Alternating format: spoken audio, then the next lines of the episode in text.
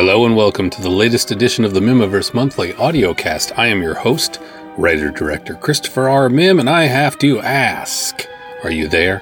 Are you listening? Did you have a good holiday? Are you feeling rested and ready for this brand new year? Are you excited about all the things coming up in this coming chunk of 12 months? Chunk of 12 months. That's not a great way to put it, but I think from this point forward should be the way that everybody puts it. This coming chunk of 12 months. Are you prepared? Are you looking forward to it? Do you have plans?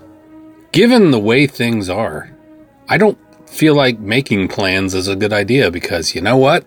They may just fall apart again. Because here we are, the beginning of year three of the coronavirus pandemic, and we have this great big spike of Omicron taking over the world. So this is great, right? And by great, I mean this sucks. But, I mean, what can you do? It is what it is, I guess. Just get vaccinated, get boosted if you can, be smart, stay healthy, stay home if you're sick, get tested, all that stuff. I don't need to go over it a million times. I've talked a lot about what you can do to help stop the spread of COVID 19. And honestly, either you're gonna or you're not. Either you believe or you don't. Either you're vaccinated or you think that you'll be just fine. I can't do anything to change your mind at this point. I don't think.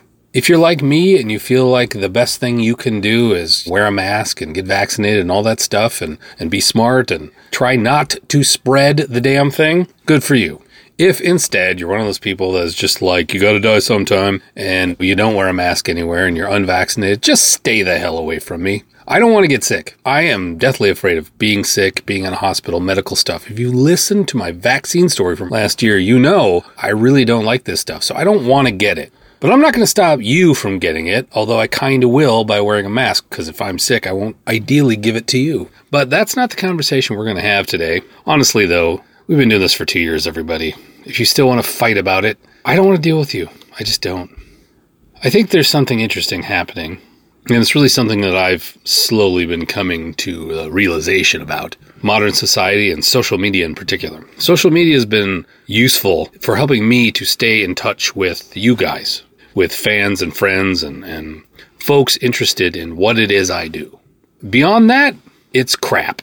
Social media, I think, is one of the worst things that ever happened to American society and society as a whole because it is controlled by nerds who want to make money and corporations. And now you're just like, oh, he's going full crackpot conspiracy theorist. No. If you think about it and you do your own research, say that's what I feel like I sound like right now. But really, so much of social media has been used for ill for the last like five years. And I've just decided that I just, I don't want it anymore. Maybe not that so much as I've decided to only use it for good. I use it to sell stuff to you guys.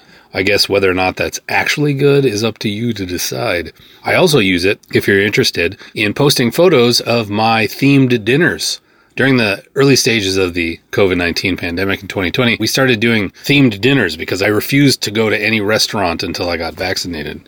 And I refused to even eat restaurant food, which probably didn't help out the local food service industry, but I just didn't feel safe. And that was just me. And I know a lot of folks out there, they went out and they did it, but I just did not feel safe. And honestly, I didn't have the money. 2020 was very rough money wise. I was just actually doing the financials for the end of the year 2021 and I can look up lots of cool graphs and stuff from previous years to see good years or bad years that kind of thing. 2020 was the worst year I've ever had.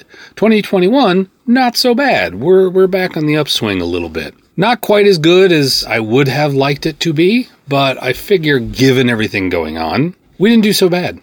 And I'm happy about that. That said, if you'd like to throw more money at me, I would greatly appreciate it. It's been a little rough. I'm fighting to stay alive.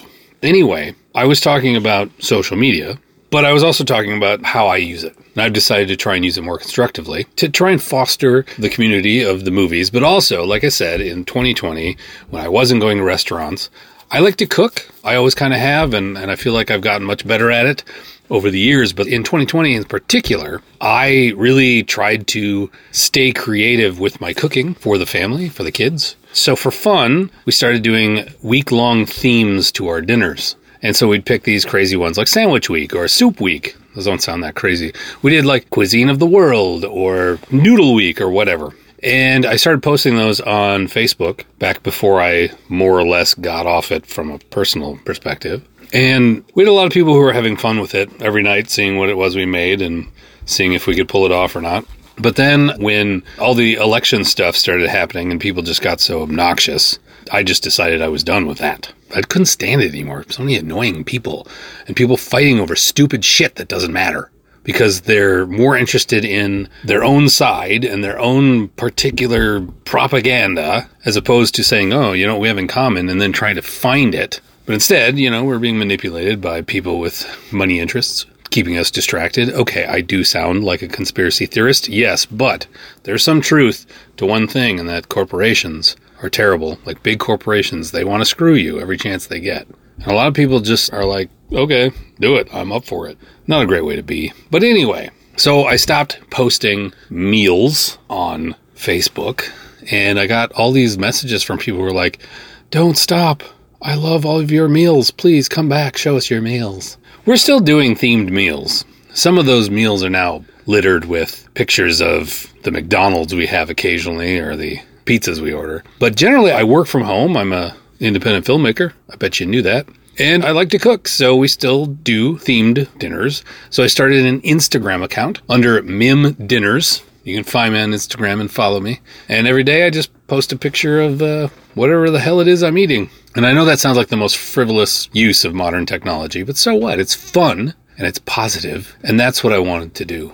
I wanted something that wasn't soul suckingly dark. So I started posting my culinary experiments, some of which do not work. But some of them look pretty good. I won't always tell you when they don't taste right. Although I'll say this there's something about pad thai I can't seem to get right. And I don't know if it's just the noodles or what, but there's something about it that I just I can't seem to figure out. Same thing with fried rice. And I think some of the fried rice is because you should use old rice, but I think part of it, and this is just something that I realized recently, even though I swear to God, I've been told by lots of people over time and I just never listened till now, you gotta rinse your rice before you cook it. You gotta get the starch off of it, or else it's sticky. Now, sticky rice does not work well for fried rice. And on top of that, fried rice is supposed to be something you make with the extra rice you have left over from yesterday. So you make white rice, and then if there's leftovers, you make fried rice out of it but only after it's cooled. And honestly, the next day is the best time. So I'm still working on it, but I haven't quite got the taste and the texture and all these things quite right yet. But I'm working on it. And you can find out about all those things that I make and judge how appetizing they may or may not look if you join me on Instagram under Mihm Dinners. Okay, that's enough of that. There's a lot of things I could get into that would make me sound like a crazy person, as if making all these cheesy 1950s style B movies in the 21st century isn't enough to make me seem crazy. But I digress. Here we are. So, I'm just going to go back to talking about making movies and the Mihmiverse. What's going on in the Mihmiverse, you ask? Stuff.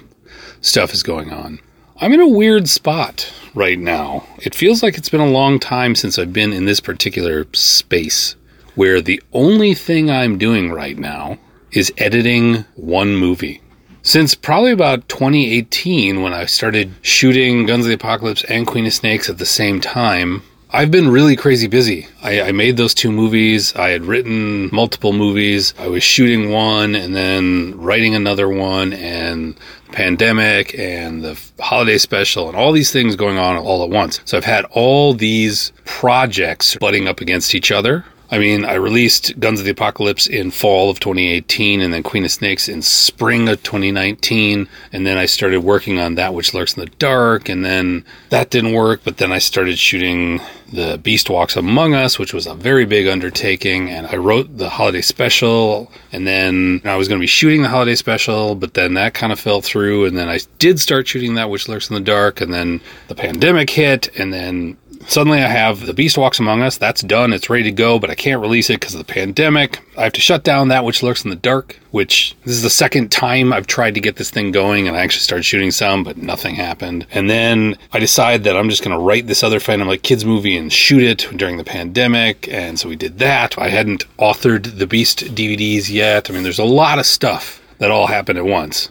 on top of dealing with everything shutting down, me trying to figure out, okay, how do I keep this alive when I can't do events and all this stuff, right? And just making the adjustment. Plus, the kids are going to school from home, and it's just, it's crazy. And I release this movie. I started shooting in April, and I release it in, in December, and I finally start shooting the, holiday special, and then I'm shooting that, and I start writing the new one, and then we start shooting that. I release The Beast Walks Among Us. I finally finish off the holiday special and release that, all while finishing up shooting The Day the Earth Abruptly Almost Ended. Oh, and I forgot to mention, I also started making a Mihmiverse themed video game. I've been busy, right? But I realized with the release of the holiday special, I'm just down to really the one major project, which is all shot except for like three special effects shots, which I'll get to them basically when I get to that scene and I edit it. I'll just shoot the special effects because I'll know what shots I need as opposed to shooting a bunch of stuff and figuring out what works. I'll be like, okay, I need this shot, this shot, this shot, which I generally don't do when I'm filming the bulk of it, the principal photography. I just shoot a bunch of coverage. But once I then edit it, then I know, okay, I only need these shots for special effects. If you've seen the holiday special, you know there's a big space battle with a flying saucer. I shot all that stuff last because I knew what shots I needed. And so once I got to that, I was like, okay, I need this, I need this, I need this, I need that, I need this kind of shot. And I just shot those shots and it went quickly. So it's time saving, especially when it comes to special effects, which, good lord, this new movie I'm editing now, which is again all I'm doing. I'm still working on that video game, but that's sort of like a behind the scenes other side project, right? It's not a main project. It's something I'm just going to be tinkering with until I'm happy and then I'll release it. Which with all the stuff going on last year, I had to like put it on the back back back burner for most of the year. And I just recently started getting back to it. And I did that because I finally finished and released the holiday special, and now I'm just down to editing one movie. I don't even have a script written for whatever's next. In fact, I don't have any clue what's next. I have ideas, but I'm not feeling any of them yet. And I think part of that has to do with where we are in this stupid pandemic with this new spike. Because I don't know what I could realistically pull off this year. I mean, if I'm doing one a year, and I mean, if you think about it, I sort of did two last year. But if I'm doing one a year, I wouldn't have to actually start shooting whatever's next until end of summer, even the fall. I mean, I could get away with it. And I've done that before. A lot of the movies we didn't start shooting until August, September. I've been a little ahead of the curve with these last few because of the ease of scheduling that comes with the casts being mostly my kids. So I've been able to get stuff done quicker and have more time to edit. But also that was by necessity out of I was shooting stuff while I was editing something else. So really I haven't been able to really get into the editing of this until I finished the holiday special, which realistically wasn't until mid October. And now I'm really in the thick of editing Day the Earth Abruptly Almost Ended. But going forward, I don't know what I'll realistically be able to pull off because if this stupid pandemic keeps coming in waves like this and I don't feel safe shooting a movie with a bunch of people I don't live with to avoid getting anybody sick, then I don't know what my options are other than what? More Phantom Lake kids? And the question becomes this after three movies, a holiday special, and of course the prequel, Danny Johnson Saves the World. Do you guys want more Phantom Lake kids? I love the characters. I really do. I really, really love the characters. And it's been really fun to, in essence, create a trilogy that if you watch them all together, it's going to be fun because they all build on each other. They're running gags that go through the whole thing, which I've never done before in multiple movies. Obviously, there are some running gags that go through all the movies, like the flashlight thing and Basement Jesus and all that. But I've never in the past been able to do like this, where from one movie to the next, it's clearly a sequel where you kind of skip over some of the basics of introducing characters and, and some of the backstory, right? And up till now, I've made a point to try and make every one of my movies stand alone so you could see any one of them and not really be lost. Well, with these Phantom Lake Kids movies, doing these three back to back to back, I have felt freer to just link them all together and be like, you know what? At this point, this is movie number 15, 16, and 17. It's probably okay to be less accommodating to those who are just coming into this. These ones are made for people who've seen them all. These ones are made for myself and my kids. I mean, it's really kind of interesting. I had a, a realization that these movies serve as like weird home movies for the kids and I because I'm sort of preserving them at certain ages. And it's really fun to watch Danny Johnson Saves the World and you see, like, little David, who plays Butch, was four when we made that. He's tiny. He's the cutest little thing, right? And he's still got the little coonskin cap. And then you see him now, and he's he's almost twelve, and he's obviously not tiny anymore. I mean, he's actually quite tall for his age, and he's basically shaped like I was at that age, which is part of the reason I I love the Butch character so much. Is I kind of think of him as like a snarky, weird version of me at that age with a magic hat, which I did not have, unfortunately. But it's it's really fun to sort of watch the kids grow up in the Mihmiverse, and, and I realized that I am running out of time to make movies with them, at least as kids like this. So, given the circumstances in the world right now, with the safety or lack thereof of filming movies with people you don't live with, it sort of felt like a weird opportunity to take advantage of that and make movies with them. And so it's kind of fun to capture these moments with them, but then also to share that time with them and be with them and around them and, and just create something fun during this really difficult time. It's it's been a nice escape. And I think when you can't really spend your summers as a kid going off and doing lots of vacations because travel is difficult because of the status of the worldwide virus that's spreading everywhere, at least we're keeping their vacations interesting by running around in the woods being attacked by giant creatures, right? At least that's what I tell myself. It's funny. I had a discussion recently with the kids where I was talking about how in the future, a lot of their friends, when they're in like college or in their 20s or whatever, they're talking about their childhoods. A lot of their friends are going to tell a lot of stories that are somewhat similar. We went to Disneyland. We took a trip to my grandma's. We went to Italy every year or whatever.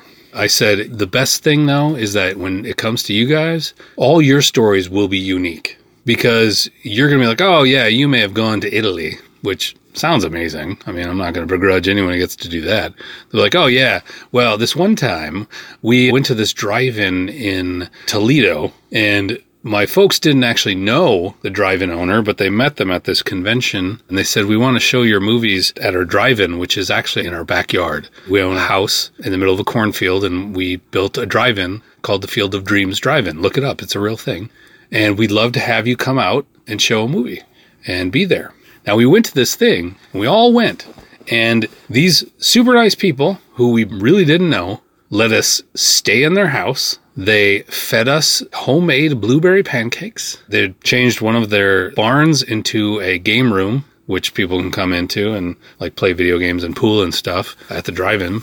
The older kids at the time, this is a few years ago, the older kids like Elliot and Michael and Liz, and they slept in the game room. They just had kind of like a cool little game night party, and the little kids slept in the house. Steph and I and the little kids were in a, another room, and they just took us in and were the nicest people we've ever met. and they just took care of us and they showed the movie and, and that was it. That's the kind of weird ass adventures we've had. and there's a bunch more of them. And so I told them, I was like, look, this is the thing that's going to be interesting. Sure, we don't have a lake house. Sure, we don't go to Disneyland because we can't afford it. I'll be honest, we just can't. But my kids have a lot of really interesting and fun stories that makes their childhood a little bit different, but also quite exciting. And I've never gotten any kind of complaints about it, right?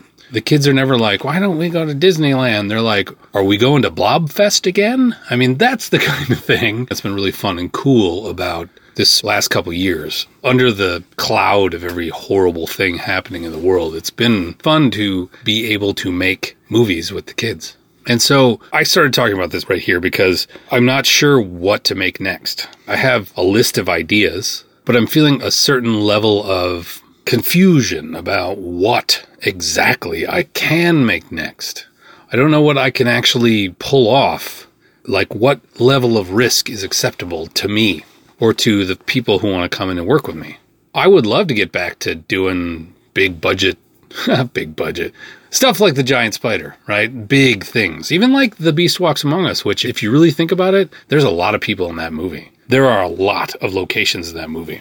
And that was kind of a bigger thing. The story is a little smaller, but it, it really touches on a lot of the Mihmiverse.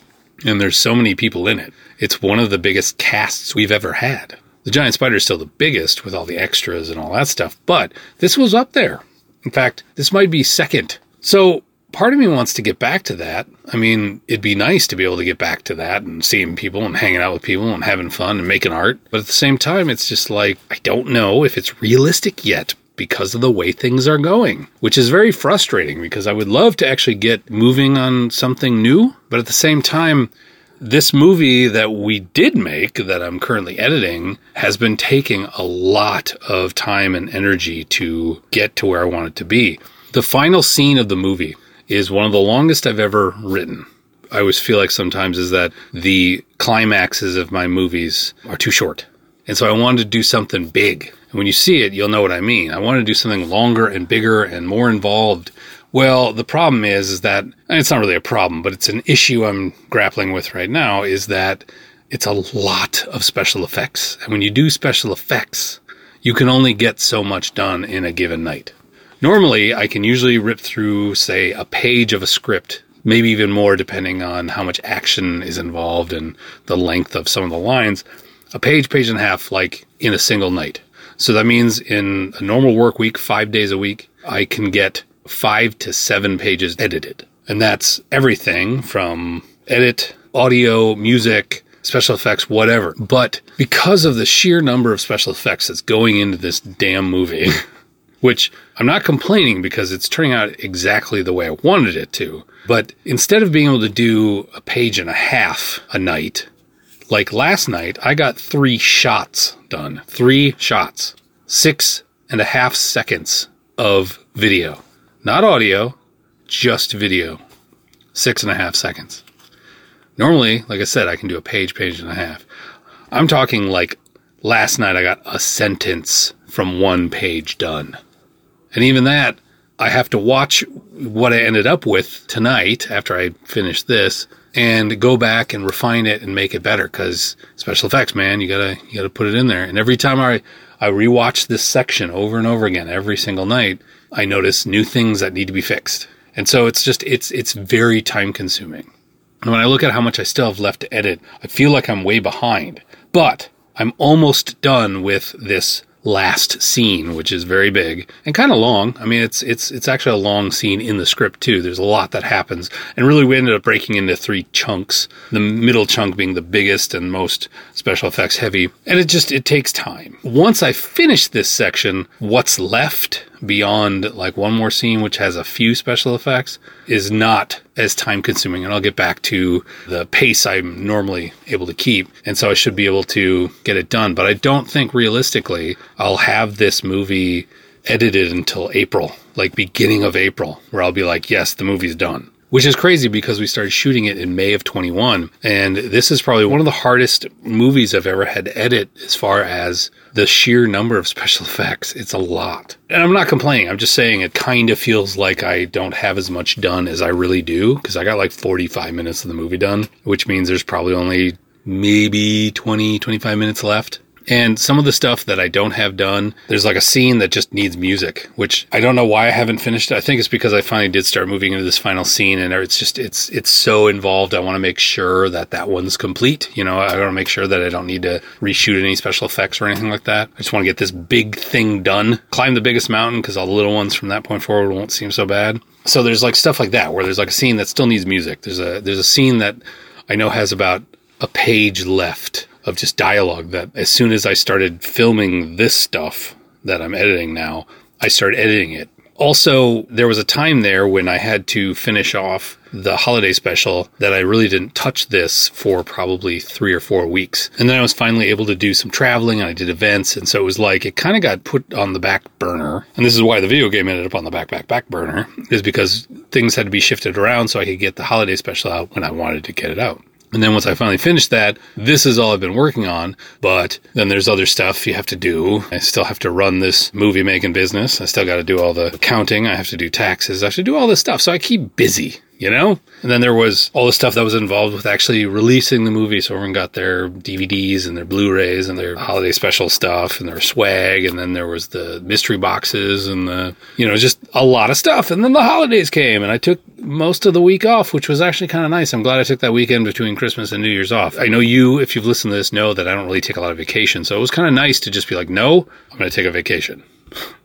That's part of the reason why this um, Mihmiverse Monthly is, is a little bit late, but I kind of do that every year because I try to take some downtime, spend some time with the family, just watching cheesy movies and having a good time and relaxing and enjoying the holidays when everyone's around and nothing's going on and the holidays 21 were much better than the holidays 20 because we had a small gathering. And by small i mean we had my mom and steph's mom over which we didn't see them around christmas 2020 so it was kind of nice to have a semi-normal christmas again. I mean there's still paranoia there but we were all smart and, and we kept our bubble small and we're, we're okay. As far as we know, absolutely no one has gotten COVID from any of our festivities. And it's been 10 days since Christmas or whatever. So I think we're good. So yeah, I am busy right now with the editing of The Day the Earth Abruptly Almost Ended. I'm considering what I want to do and what I can do next, but I have not made any decisions yet.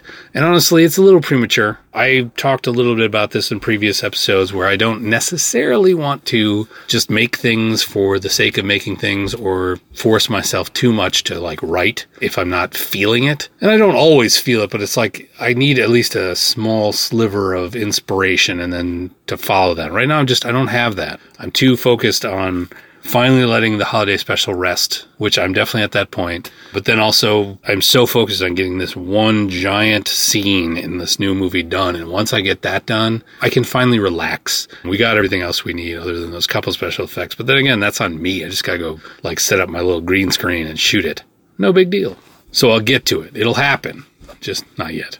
But so if I can just put a lid on this giant scene and take care of my taxes and all that stuff for the year. Yay, corporate taxes. Then I'll start genuinely thinking about what to do next. But still, I just don't know what's realistic right now. And I almost feel like I have to have like two or three different plans, which makes me think I should just make like an anthology movie, which is kind of one of those things that I've been thinking about lately.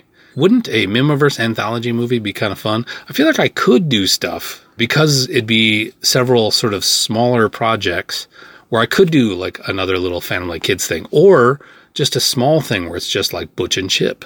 I could do like a small canoe cops thing where it's just Greg, who plays Sven now, and Mike, and maybe a small contingent of people. Maybe the pandemic will be much better come summer, and then we can do it, right? That's the thing. I just don't know. And it's driving me a little nuts.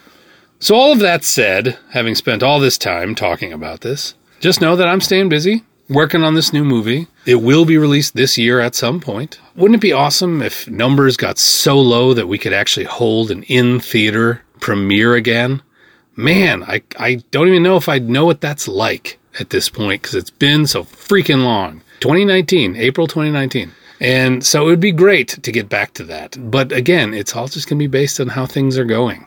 I don't know. I'm not, I just I can't make any promises, which is actually kind of bothering me a little bit because one of the things that always helped motivate me and, and it's been a huge motivating factor in why the Mihmiverse does a movie a year is that I've held myself to certain deadlines. And a lot of those deadlines are always like, we got to do a premiere in the spring. I purposely moved some of those premieres into the fall when we were doing the musical, but only because there was other stuff going on, right? But I always set these deadlines. And having that deadline always motivated me. Well, now it's like, does it matter if I release a movie in May or June or July if it's just going to be put on Vimeo and people are just going to watch it whenever they want to? I mean, it gets a little weird and it becomes a little less motivating because it's like, well, I'll get to it, you know? I know those deadlines before were quite arbitrary and I made them up, but still. I mean, it's a little strange to not have those anymore. And so it's been a little demoralizing. Also, not being able to enjoy these movies with all of us experiencing it at the same time and the fans and friends and, you know, really being able to enjoy them in the way that I've always loved to has been rough the last couple of years. You know, it'll be three years since we did one of these premieres. I did some screenings last year. I was able to eke some out before things got bad again. And that's been really nice and really fun. And they felt good, but it's not the same. And so it's hard to stay motivated sometimes. I want to keep making movies. it's all I want to do. And now it's just a matter of trying to stay afloat, trying to stay alive. which is the perfect segue into ways that you, listening, can help keep the movies alive. And that would be buy stuff. We got lots of stuff to buy. We got collectibles. We got the entire catalog is now available again on DVD. So if you've been collecting the DVDs over the years, but were wondering when in hell we were going to finally replenish the supply of, say, Attack of the Moon Zombies, it's been replenished. It's back. So you should consider picking them up. And I offer a special deal where you can buy an entire set, 17 DVDs for just a hundred bucks, which is a lot cheaper than buying them individually. But maybe you're one of those people that has everything but maybe like Terror from Beneath the Earth. Well, now you can get that one too. So check out sainteuphoria.com in the merchandise section. Pick up what you need. Or the best way, the absolute best way you can support the Mihmiverse is by contributing to whatever it is we're making right now, which right now is the Phantom Lake Kids and the Day the Earth Abruptly Almost Ended. Just because I finished filming the thing and I'm in the editing phase doesn't mean we still don't need money coming in for it. There's a lot of stuff that still needs to be done, including getting DVDs and Blu-rays made and printing and, and posters and, and just everything. And you can get your name in the credits. Who doesn't want your name in the credits? How cool is that? Look, I'll tell you right now, I'm a guy who makes movies. And I have seen my name in the credits of quite a few movies in a lot of very cool places, on a lot of different movie screens, on drive in screens. And I'll tell you right now, when I see that, it's still magical after all these years.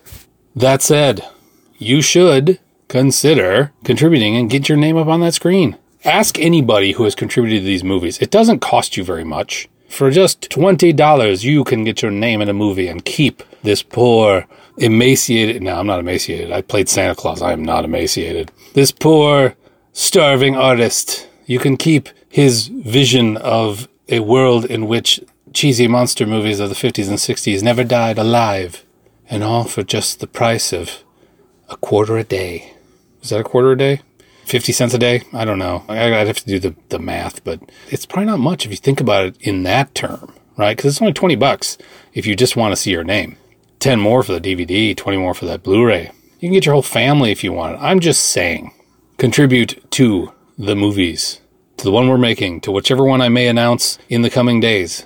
Contribute. Go to sainteuphoria.com, look up the day the earth abruptly almost ended, and you can contribute right there. There are a lot of places on there where I'm always like, hey, you should contribute. Not that hard to find. Do it. You won't be sorry, especially if you like these movies enough to listen to my podcast. Okay, that's enough of me being a conspiracy theoried out weirdo talking about special effects and how much I'm doing making this movie and blah, blah, blah, blah, blah.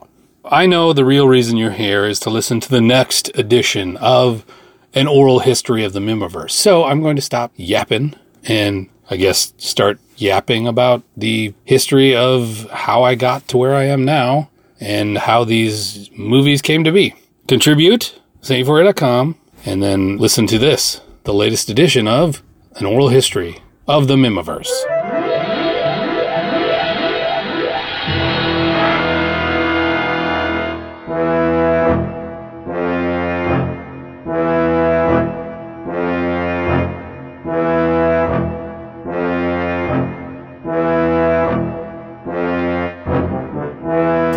Welcome back to an oral history of the Mihmiverse. Last month, I discussed Shadow Creek Studios and how we had released It Came From Another World, and we had gone through pre production of Cave Women on Mars. And this month, I want to get into some of what happened while we were shooting it we had our cast in place. We had our costumes. We had our locations set up. The last thing I talked about was when we were building sets for the rocket scenes in the beginning of the movie and a lot of the Captain Jackson scenes. My father in law passed away and how I more or less failed my wife in that I wasn't there for her when I should have been. Which, if you want to hear me rehash that, go ahead and go back to the last episode, but it's rough for me to talk about too much, so we're just going to move on.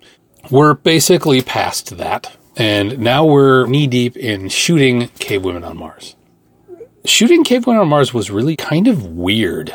First off, working for Braun Media Group, the Shadow Creek Studios, and we kept hiring people. It was me and Josh and Brittany Hughes who did the costumes for Cave Women. And we started shooting. We were shooting a lot of stuff with Dan Shervin, who just came aboard, having auditioned for Lieutenant Elliot. And we were shooting at the Lundell backyard, which is the Lundells were the nice couple who, who let us shoot a lot of the movies in their backyard with their acre of wooded land. Everything was going pretty swimmingly at first. Everyone seemed to be having a good time having fun. It's always exciting when you start a new project and everyone's jazzed to be there. Everyone's ready and willing and just, they're all in. That's never how they end, but that's how they always start. People are just, yeah, new project. But some of these projects, some of these things can just be a slog. And so sometimes it gets harder to do as you keep going on. But this was the beginning. So everyone was in it. We were ready to go. I don't remember exactly what we started with. I'm pretty sure we started with the interior scenes in the rocket where we were just sort of shooting all of the the landing scene like the opening scene basically and the scenes with Josh talking to the computer and all that those went really well but then again that was just they were small right it was just Josh and I who had worked together quite a bit Dan Shervin who's just super easy to get along with and really fit in immediately and then Brittany Hughes who was super easy to work with she was on book and I'd shoot it and direct it. We kind of started small with just the stuff with Dan and Josh. I remember that. I don't remember the order in which we did them, but we did all that stuff and then we opened it up for the rest of the cast. Just so that we weren't jumping around too much and no one ended up having too much of a break where you shoot some stuff and then wait two months before you shoot anything else. I had structured it that way. So we were shooting the interior stuff, but also, this is one of my favorite stories of anything that ever happened uh, when we were shooting a movie just because it was so funny and so weird. Where the Shadow Creek Studios building was, was actually this office suite in this industrial strip mall. I don't know if that's a thing, but it's like a little industrial building with a bunch of offices. It almost looks like a strip mall, right? And we, we just had one of them. We had some warehouse space.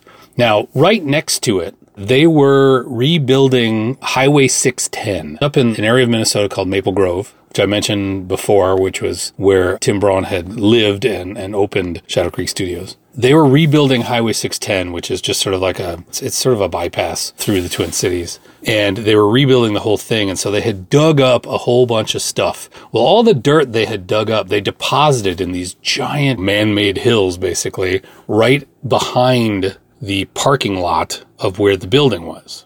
And that was there when I started. And it instantly, because I knew I wanted to make Women on Mars, I was like, I can shoot something up on there and it looks kind of like Mars, right? It's just dirt. There's these sort of open dirt hills. And of course, we didn't have any permits because we figured if we just go up there and no one can see us, we'll be fine. No one will ever know. And there were only a few scenes that had to be shot up there. We figured we could do it all in a day or two. So we were shooting the couple scenes we needed up there. And mostly we were so far back from the road, you really couldn't see us at all. We couldn't see the road. So it was kind of perfect, right? As long as we could get up there and no one saw us going up there. And they were high. You had to climb up there. As long as we did that, no one would know. It's Minnesota Department of Transportation property. But of course, like I said, we didn't ask. We didn't get permits. We're idiots. Or I am, I guess, more than anything else. But I didn't get any permits. But I was like, we can shoot up there. It's fine. We're just screwing around up there. No one's going to know. So we shot up there, I think it was two or three days. On the last day we shot there, we were shooting the scene where Shervin's just sitting, waiting after he's seen the forest, and the captain says, just wait there until I get there. And so we're shooting all that stuff. So I'm down farther because I'm shooting as he comes down the hill. I'm close enough to the road that you can see me, right? And you can kind of see Dan from the road. So we're up there shooting, and a cop shows up. and I'm like, oh shit. And Brittany's like, uh, we're screwed. I'm like, no, no, it's fine. Don't worry about it. And he kind of stops and he's like, hey, what's going on? So I was like, leave this to me. So I went down and I was like, hey, how's it going? And he's like, what's going on? What you doing? I'm like, uh, we're just shooting a little independent film here. And I went through the spiel of what it's about. It's sort of a cheesy monster movie. It's in black and white. This is Mars. And then the rest of it we're going to shoot in someone's backyard. But I needed some Martian looking terrain, you know? And the guy sort of like looked me up and down and kind of stared at me and didn't really react.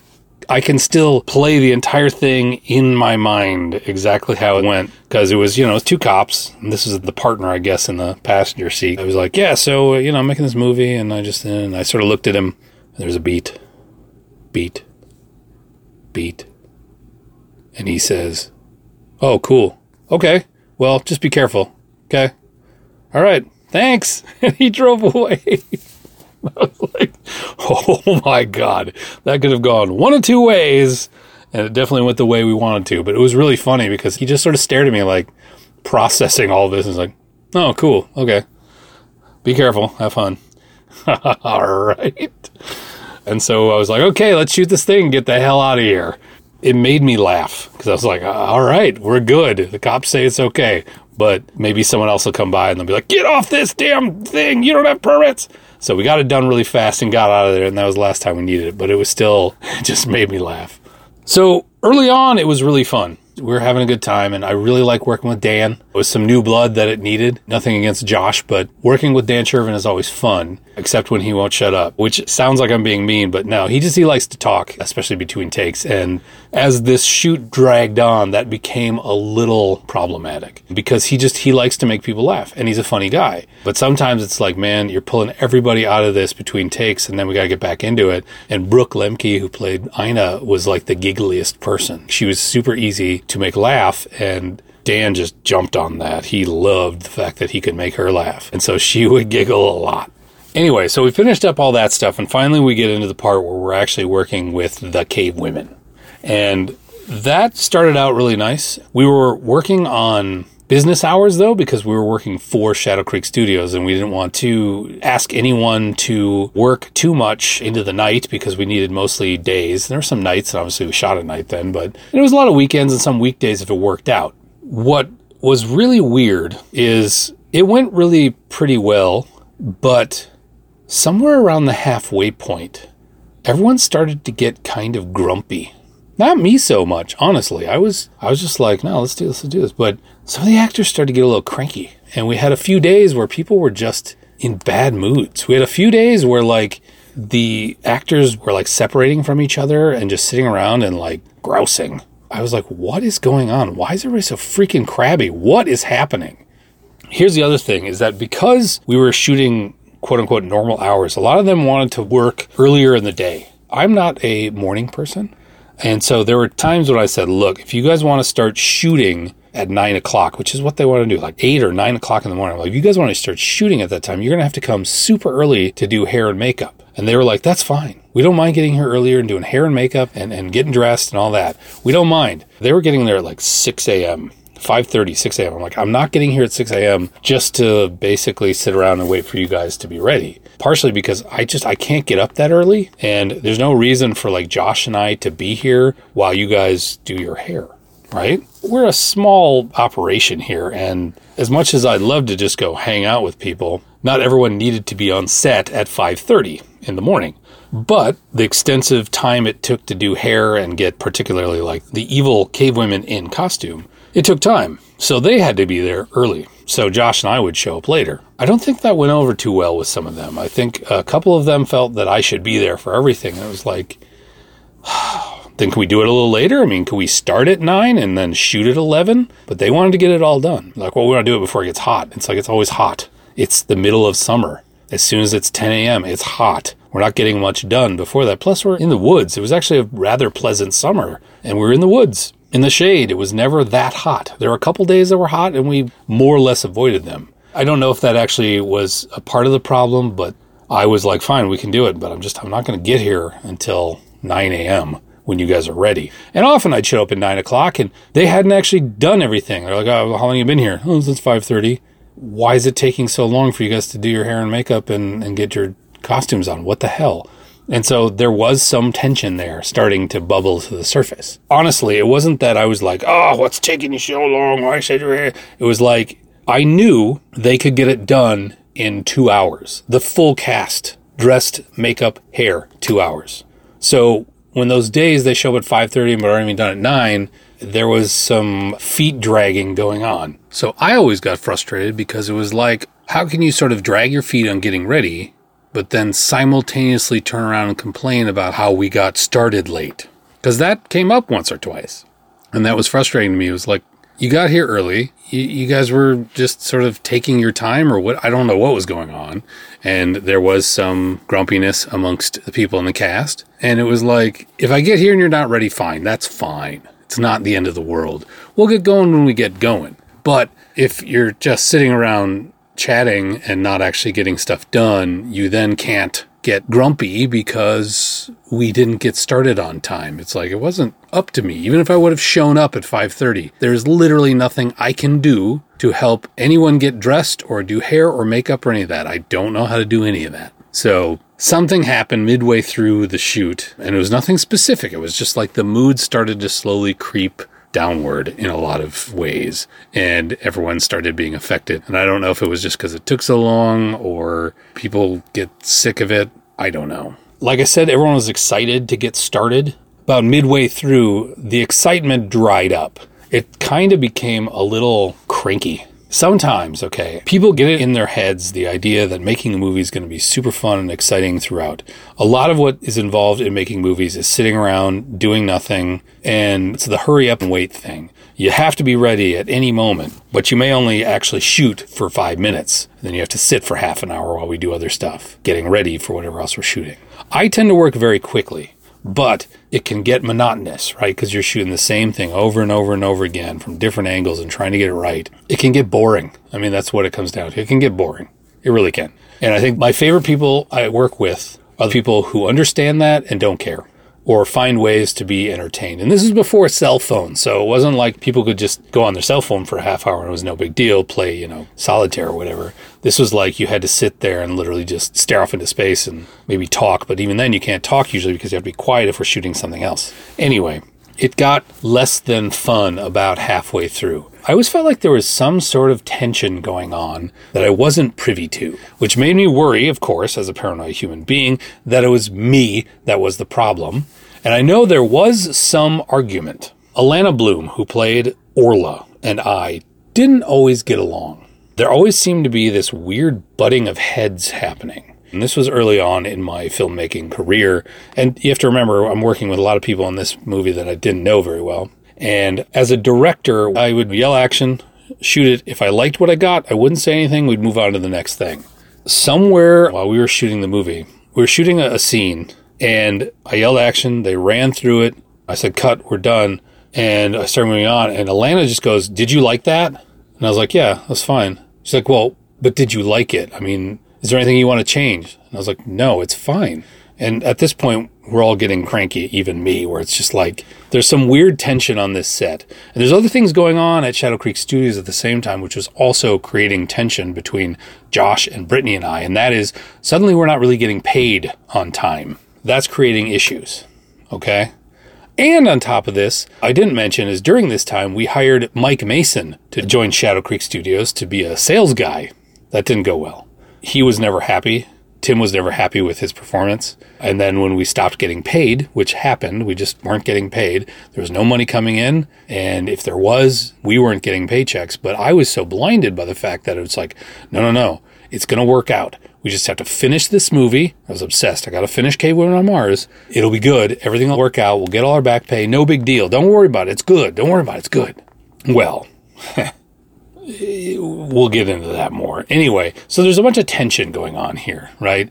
Josh is cranky, I'm cranky, Brittany's not getting paid. There's all this stuff, right? And Tim's trying to string us all along. And this is funny. So we're not getting paid during this time, but we're allowed to make this movie. You know, everything's supposedly paid for, even though Josh and I are dipping into our pockets quite a bit to buy stuff. You know, we're not getting paid, but in the back of my head, I'm like, yeah, but I'm doing this for a living, right? Even though I'm not, I'm not living because I'm not getting paid.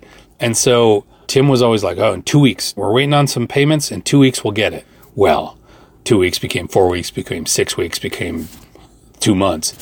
So we're tense because we're working for this company that's not paying us. Like our benefits aren't being paid. So like someone had to go to the doctor and suddenly we're getting a bill for it. I mean, it was like all this stuff, right? That's going on while I'm just focused on, I got to shoot this movie. I got to get it made especially back then, I was so obsessed. I'm still pretty obsessed, but back then I was very obsessed. I got to make this movie. So the one day that really stood out to me was that day when, when I yelled cut and Alana's like, so did you like that? And I was like, yeah, it's fine. Moving on. She's like, well, what'd you like about it? And I'm like, I like the performances. And she's like, but you didn't say anything. And I'm like, do I have to? And we got a little crabby at each other. I'm like, do I have to tell you? Like, that's great. That isn't. Do this different. Do this different. Yeah, I was like, would you prefer I hold your hand through all this? She's like, well, I just feel like we never get any feedback. And I'm like, put it this way the way I see things, if I don't like it, I'll tell you not to do it. If I do, I trust you. You're the actor and I like what you're doing. I'll just leave it at that. If it's not fitting or it doesn't jibe with previous takes or whatever, I'll tell you. But if you're doing it right, I'm not going to constantly pat you on the back. She didn't like the answer. She's like, well, I just, I, I feel like we never get any feedback and I would really like some feedback. I'm like, okay, I'll try to give some feedback. That was a good take. And honestly, if you know me, uh, if I start getting grumpy, I get very sarcastic and kind of bitchy, for lack of a better term. And I was just like, okay, well, that was a good take. Did you feel good about it? I liked it. Moving on. And it was kind of tense from that point forward. Luckily, we were mostly done, and the rest of the shoot kind of went like that. There were a couple days that were still fun. I mean, it was weird. I, I felt like I, I was always sort of fighting with Alana, or at least there was always sort of a weird tension there in that she didn't like the way I directed, and I could feel that from her, which made me kind of resentful. I don't know. It just, it was always kind of like she rubbed me the wrong way and I rubbed her wrong way a couple times. We kept it professional. But from that point forward, I felt like she kind of checked out because it was like, I didn't understand what she needed. Did she need me to kiss her butt constantly? Like, oh, that was so great. Do that again. But it was like, I said very early on, it's just like, look, I'm just, I'm going to call action. And, and if I like what you're doing, we'll just move on. I will talk to you if I don't like it. And I feel like she needed more or something. But there was always kind of this weird tension after that. It was never that way with Rachel. Rachel always gets it, and that's why I still like working with Rachel. She always has always got it. Emily was the same way. Emily was very easy to work with. She came in, did her thing. She was fun. She left. I mean, that was kind of the end of it. And one time Michael came in and, and he was half naked in one of them. And then he was in that damn monkey costume in the other one, which is funny that that monkey costume, the stupid Ajo costume was just off the shelf monkey costume that Josh added some horns to and then spray painted whitish. That thing was cheap. We didn't spend a lot of money on it. I think you can tell that. And Michael, being like the skinniest dude ever, didn't fill it out. So it's all like floppy on him. And then one day we shot that actually. It was funny because it kept popping open in the back because it's just cheap. And so Brittany actually sewed him into it to keep it closed in the back. And it was so hot the day we shot that. It was in the high 80s and kind of sticky. And I remember while we were shooting that scene, like, you know, he'd done a bunch of takes and I went over to him, started yelling through the mask, Are you okay? Can you do more? You want to take a break? And he's like, No, I'm okay. But what was funny is like, even through that rubbery, plasticky costume, I could feel heat radiating through and off of him. I mean, it was already like high 80s with humidity. So it was in the 90s heat index and I could just feel it like being next to him raised the temperature five more degrees. And Michael, just being Michael, is, has always been a trooper when it comes to these damn costumes. He knows his limits. He knows when he needs a break, and he knows I will always give him one if he needs it to anyone in a costume because that shit you just don't screw around with. They're hot, they're uh, claustrophobic, they just you don't mess with it. If someone needs a break, you take it off, you take a break. But that was that was the other memorable thing was him being sewn into that costume just so we could actually shoot the damn scene. The other one too, which was kind of funny, is so we had this weird little blow up, but after that, you know, it was tense, but then slowly, as we got closer and closer to the end, the tension started to dissipate, probably because we all knew it was almost over. One of the things that we always found hilarious was at the end of Cave Women on Mars, Ina and Hagra have that big fight with their staffs. And Dan and Josh really wanted to choreograph something cool. So we had Brooke and Rachel come down to the Shadow Creek Studios, and we, we were going to choreograph something out really cool. So they came down and workout clothes, and we had the staffs, and we uh, went into the the warehouse where there's open space, and we worked out the whole fight. And we thought it was the coolest thing, and we were like, "Yeah, let's do this. It's gonna be awesome." And then we filmed it, and it's the worst damn fight scene I've ever put on camera, ever. It is so slow. It is so fake. Here's the funny thing is like the final version is edited to be as fast as I could make it without actually speeding up the camera, which would have looked really bad. Believe me, I tried. It just didn't look good. I had to cut out stuff just to make that as exciting as it is. I kind of weirdly love it because it is so awful. It's so cheeseball and it's so stupid. And I love it. I like the choreography we all came up with, but I think in our heads, Josh and Dan and, and I really thought it was going to be something kick ass. And then when you finally see it, it's like, eh, okay, sure, we tried. and that's, that's what you end up with. So finally, we finished shooting the damn movie. And I got to say one more thing. And this actually works into the next episode because I'm going to wrap it up here because the next things that happen from ending Cave Women on Mars and then going into like Terror from Beneath the Earth is a very, um, well, interesting is the only thing I can say. A very strange time. And it all comes crashing down as Cave Women on Mars wraps up. One more story to go to Steph. So, sidebar here. Our son, Elliot, who you know, Danny Johnson, was born 13 months after Steph and I got married. So we got pregnant very quickly. That was by choice. She is a few years older than I am. And it was like, well, we really can't wait because, you know, you only have a, a window that's so big and you got to take advantage of that. So we, we jumped into it and had Elliot right away. Well, after Elliot was born, Liz got sick. You guys know that story a little bit from earlier episodes we tried to have more kids at the time and we wanted them, but we had issues. We had some troubles, some pretty traumatic ones, which really were not great. I don't want to go into detail about that because it was quite harrowing and very sad. And let's just say there's a reason then we decided, hey, why don't we adopt after all the trouble we had and terrible outcomes? We adopted Daniel in 2006. So in 2007, while we were shooting Cave Women on Mars, Steph got pregnant again. But because we had so much trouble since Elliot was born, we didn't want to tell anybody because it always felt like whenever we would tell people, that's when everything would go wrong. And so we kept it to ourselves. Steph was very paranoid throughout this, understandably, and so was I. So we kept it to ourselves. Now, it was always written into the script that she would play the High Priestess. And she was starting to show about the time we were to shoot her stuff. I had always envisioned the high priestess was just like so powerful and weird and ancient and and just been a part of this thing because I had this whole thing worked out with the original Cave Women on Mars story that it would actually involve Professor Jackson in the future going back to the past. Remember I talked about the original idea was Cave Women from the future? This was an idea from that how that might work he would go back in the past and, and he and Julianne St. Marie would have these two daughters that would become the beginnings of the two tribes and there'd be the schism between them and that would be why they were warring. Anyway, so it was always thought that the, the high priestess was, was sort of like this guru type person who would just sit and meditate and, and be in touch with the, the flux of the universe or whatever the hell. And so I thought it'd be cool if her costume basically was part of the set. Like she just like whatever she was wearing, she was literally the actual hut she was in was her costume, which I just thought was kind of cool. But it ended up working out as a side thing because as we were trying to hide Steph's pregnancy and she was showing, her costume then worked out to hide it. Here's where the issue came in. Now, Steph is very stressed about this. We're experiencing financial difficulties at the time because of the fact that I'm not getting paid and she wasn't working because I had this great job that was supposed to pay me all this money and the money wasn't coming in and suddenly we're pregnant and now she's thinking about how I'm gonna have to go back to work and just all these things, right?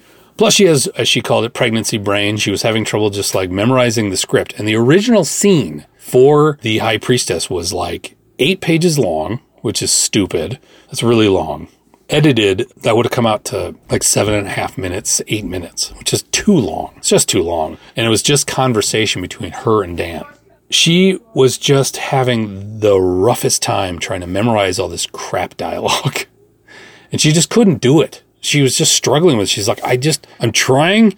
I'm so worried because we got Elliot's a little kid. Dan, who's only like at the time was like a year old. I'm trying to do all this stuff. I'm pregnant, but I'm worried about that, and I can't think straight. And I'm always sick, and I just I feel like crap. I can't do this. And I was like, No, look, I got an idea. You don't have to memorize anything. And she's like, What do you mean? I'm like, I'm going to change it. You don't actually speak. You simply think. She's like, What do you mean? I'm like, you're telepathic. So all you have to do is make thinking faces at Shervin and I will overdub your thoughts. She's like, Really? I'm like, yeah, I'll just, I'll rewrite it. No big deal. So I rewrote the scene to make her telepathic, but I didn't change the actual dialogue. I just added some stuff of like him, like, how are you in my head? Right. And that was fine. That was what worked. So that's what we filmed was that scene. Funny enough, though, when I actually got down to the point where I started editing it, I edited the whole scene. And actually, if you own one of the original Shadow Creek Studios Cave Caveman on Mars DVDs, this original version is on there as like a deleted scene. I edited it exactly as I had written it, and it was so long and so pointless and so boring, and it was all just exposition on stuff that did not matter. I was like, oh God, this is really not great.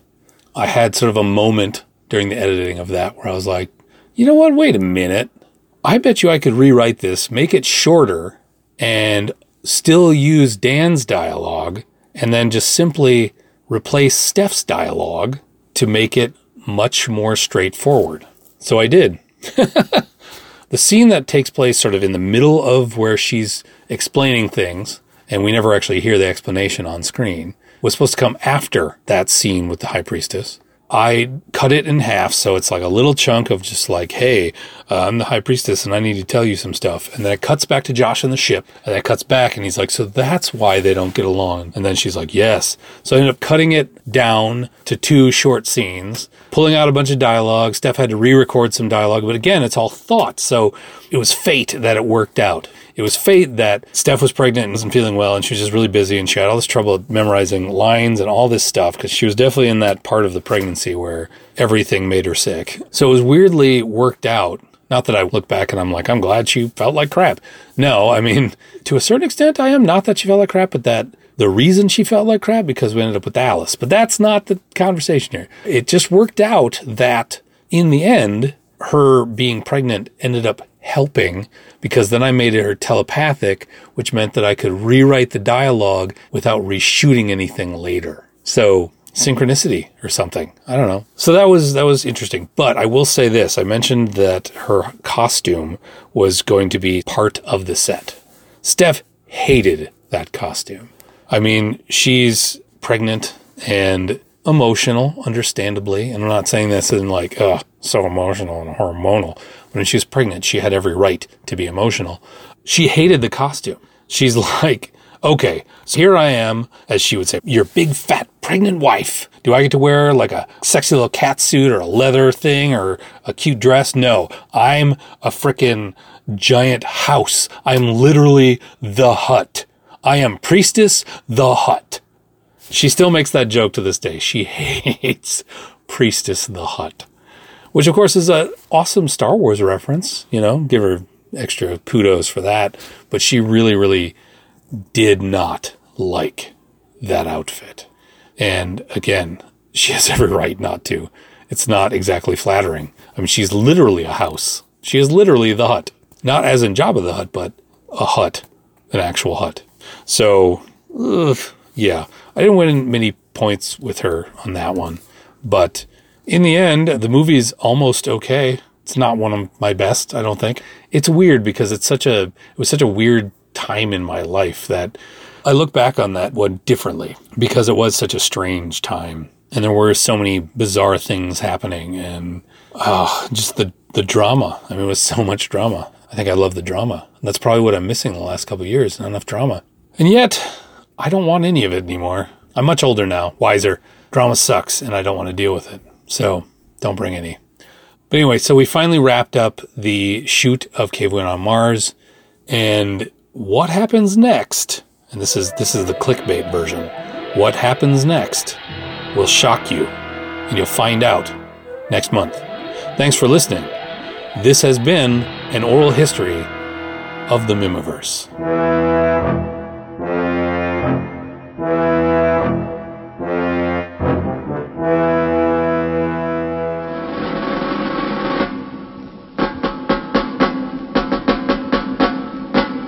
Stephen D. Sullivan and St. Euphoria present.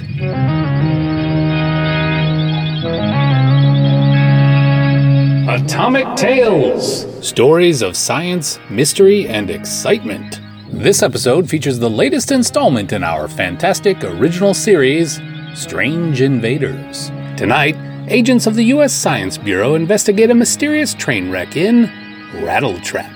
Join us now as we present another in our continuing series of Atomic Tales.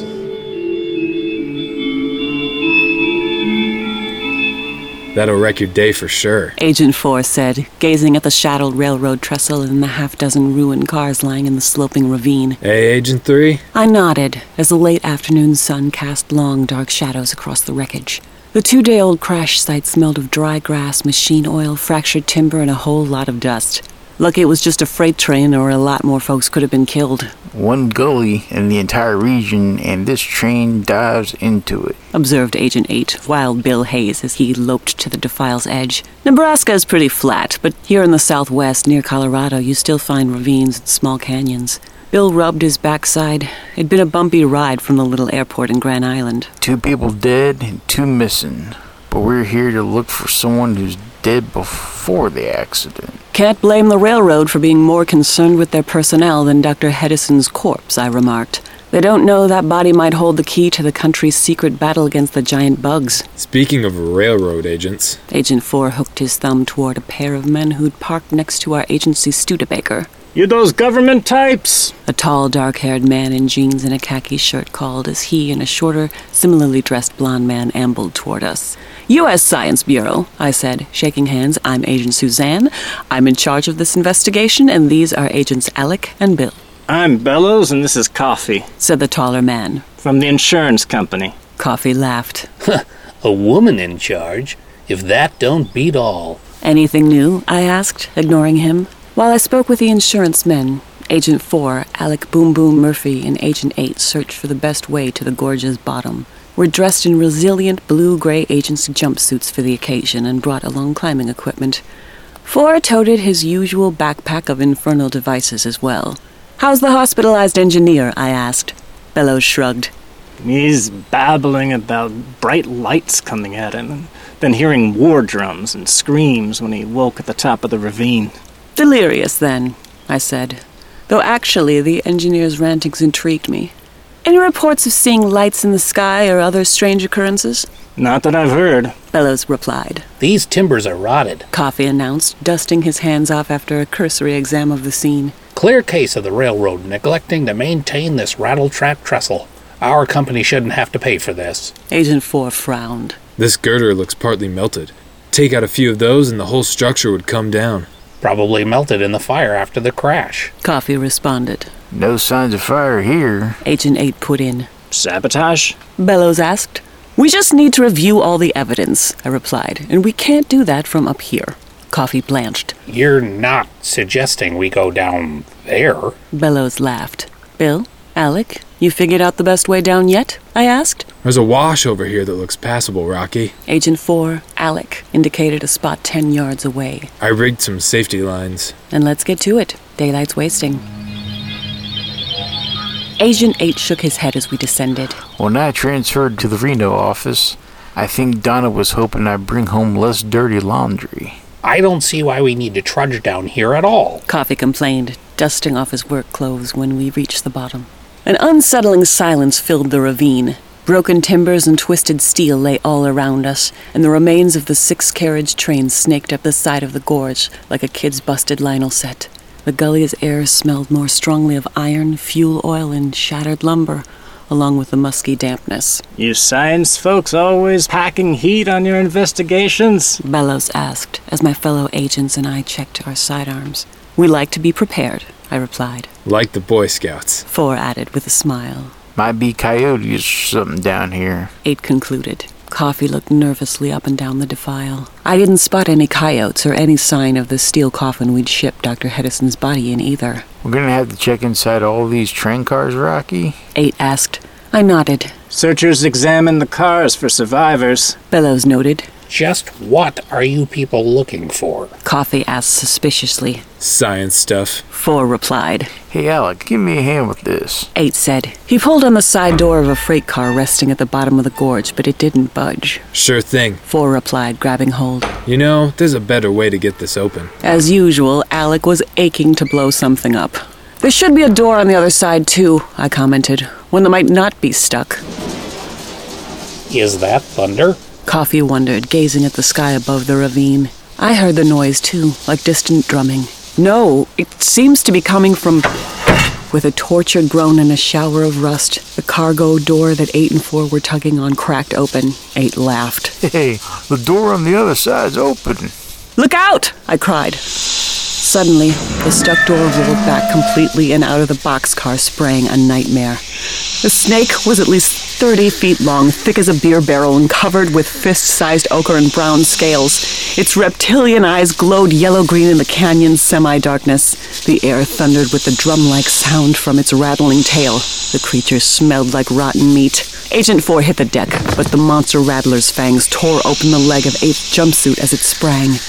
Bill screamed and fell hard into the side of the rail car, but he wasn't the enormous serpent's target. Coffee didn't even have time to cry out as the serpent's jaws clamped around his body. The chubby insurance man stiffened and died as the snake injected him with enough venom to kill 20 men. I put a pair of shots into the back of the rattler's head as it dropped Coffee's corpse, but the bullets didn't pierce the thing's scales. The enormous serpent whipped around in my direction. Between me and it, Bellows was scrambling up the side of the ravine trying to escape. Running prey makes an easy target. The giant rattler coiled and sprang, sinking its fangs deep once more. Bellows' high pitched wail echoed through the defile as the monster killed him, but his death bought the rest of us a few extra seconds. Alec, I called. When I lead it past, drop the engine on it. Right. Four replied, racing uphill to the wrecked locomotive, well away from where Bill lay injured. Alec fished in his backpack for the right gear. Hey, Snake! I shouted, firing at its head again. As it turned, I ran up the gully and into the shadows as fast as I could, praying I'd judged my distances right. The rattler's coil strike missed my back by two or three yards. I gagged and almost tripped as the musky odor of its gaping maw washed over me. Undeterred, the giant reptile resumed the chase, its huge bulk shoving aside rocks and crushing the dry grass at the gully's bottom as it came after me. The monster sounded like a rushing whirlwind on my tail. I wanted to take another shot at it, but I didn't dare slow down. Rocky, look out! Alec shouted, and Brute's awful odor surged over me again. Death was coming, and this time it wouldn't miss. The snake hissed and fell back as two well placed shots took out its right eye. I glanced back just long enough to see that Wild Bill, bleeding leg and all, had rejoined the fight. The hulk of the derailed locomotive's engine loomed before me, two dozen yards uphill to my right. Now, Alec, now! I cried as the mutant snake closed in once more. My bones shook, and the canyon thundered with Boom Boom Murphy's carefully placed blast. The train engine dislodged from its perch and hurtled to the bottom of the ravine in a cloud of dust and rocks. The gigantic serpent turned toward the new threat, but the locomotive rolled right over it, flattening the monster like roadkill. The snake's thunderous rattle shook frantically for a few long moments and then stopped. Four, eight, and I put a dozen more shots into the thing's eyes just to make sure it was dead. You okay, Bill? I asked. It gave me a nice cut, but I don't think I got poisoned. Eight replied. I'd feel it if I was, right? Yeah, Four agreed. you probably wouldn't be gabbing so much. Who wants to gab? I'd rather be in Reno relaxing by the pool with Donna. Eight replied. That leg wound might get you your wish, I noted, at least for a couple of weeks. The three of us gazed at the giant snake's body as it rapidly disintegrated into a foul smelling ooze. Just like the damn bugs, I observed. The scope of our little war had expanded again. Well, at least we're not gonna have to cut that sucker open to see if it swallowed Hedison's coffin. Eight observed. Agent Four chuckled. Yeah, but Rocky's not going to get 16 pair of snakeskin boots out of this ruckus either. I'm just happy to escape with my own skin intact, I replied. Too bad those insurance boys can't say the same. Agent Four smiled grimly. Don't worry. He said, I'm sure that the guys who come to investigate what happened to them will chalk it up to railroad negligence.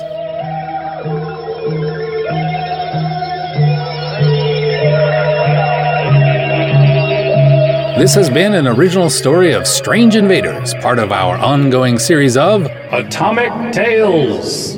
Brought to you by St. Euphoria Productions.